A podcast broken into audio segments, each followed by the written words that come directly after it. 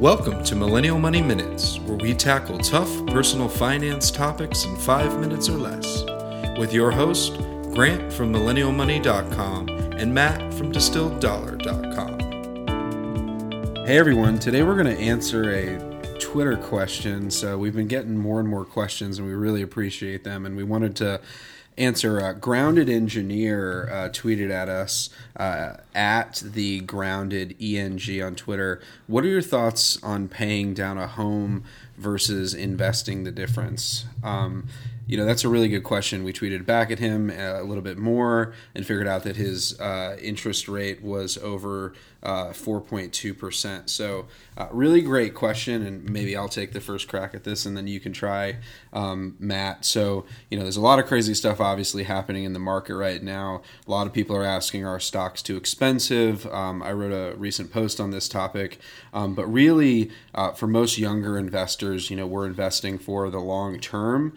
Um, and so over time, um, because of this, my advice would be to take that extra money and actually invest it into the market, um, into a Vanguard Total Stock Market Index fund or something uh, that tracks the market. Because over time, that say extra thousand dollars um, is going to grow and compound over time and be significantly more valuable from an ROI perspective and um, than than I think you know putting it towards that four percent um, mortgage payment.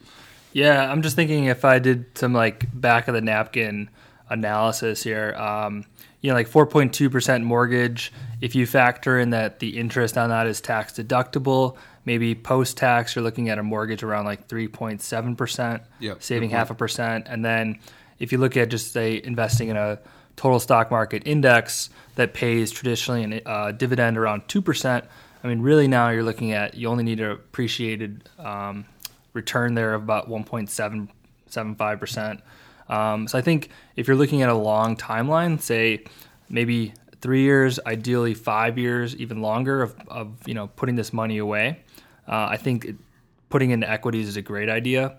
Um, I think if if you're in a situation where you know you just want to get out of debt, I think there's you know I think this is overall a good good question to ask because it, it, means you have more money to deploy towards either you know reducing your liabilities or increasing your assets. So I think overall, um, I think there's a case to say, well, you know what, if I just want to get rid of the debt, um, I think there's a case there. But in terms of just pure numbers back of the napkin, I think the smart play is to invest it.